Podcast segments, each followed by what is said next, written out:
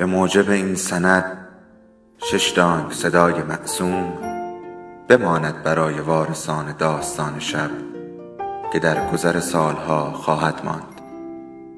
ارادتمند داستان شب.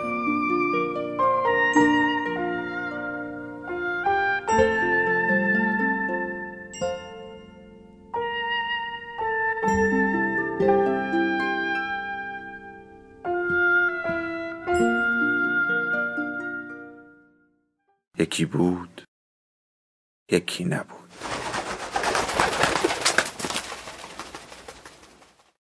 سوزن گرامافون گیر کرده. سرم را برمیگردانم. از پشت پنجره با شیشه های دودی آسمان را می بینم که چقدر به من نزدیک است. و من در این طرف پنجره بر روی صندلی آرام نشستم و اسلحه ای را به سمت قلبم نشانه رفتم چند لحظه بعد به آرامی ماشه اسلحه را می‌کشم. سوزن گرامافون گیر کرده است. سوت می‌کشد. صدایش گوشم را آزار می‌دهد. من صدای سوت را میشنوم. من من زنده از کارهای زنم خسته شدم.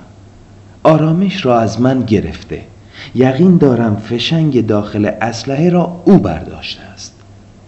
مدتی بود برای اسلحهاش به دنبال فشنگ میگشت. در همین لحظه صدای شلیک گلوله‌ای از اتاق مجاور به گوشم می‌رسد. زنم در اتاق مجاور است. حتما دوباره دستش رفته روی ماشه اسلحه.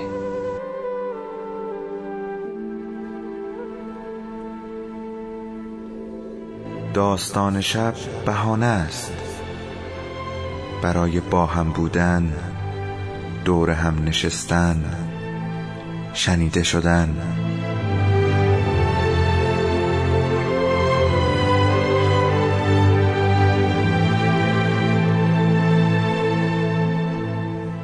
صدای افسانه ها رو میشنویم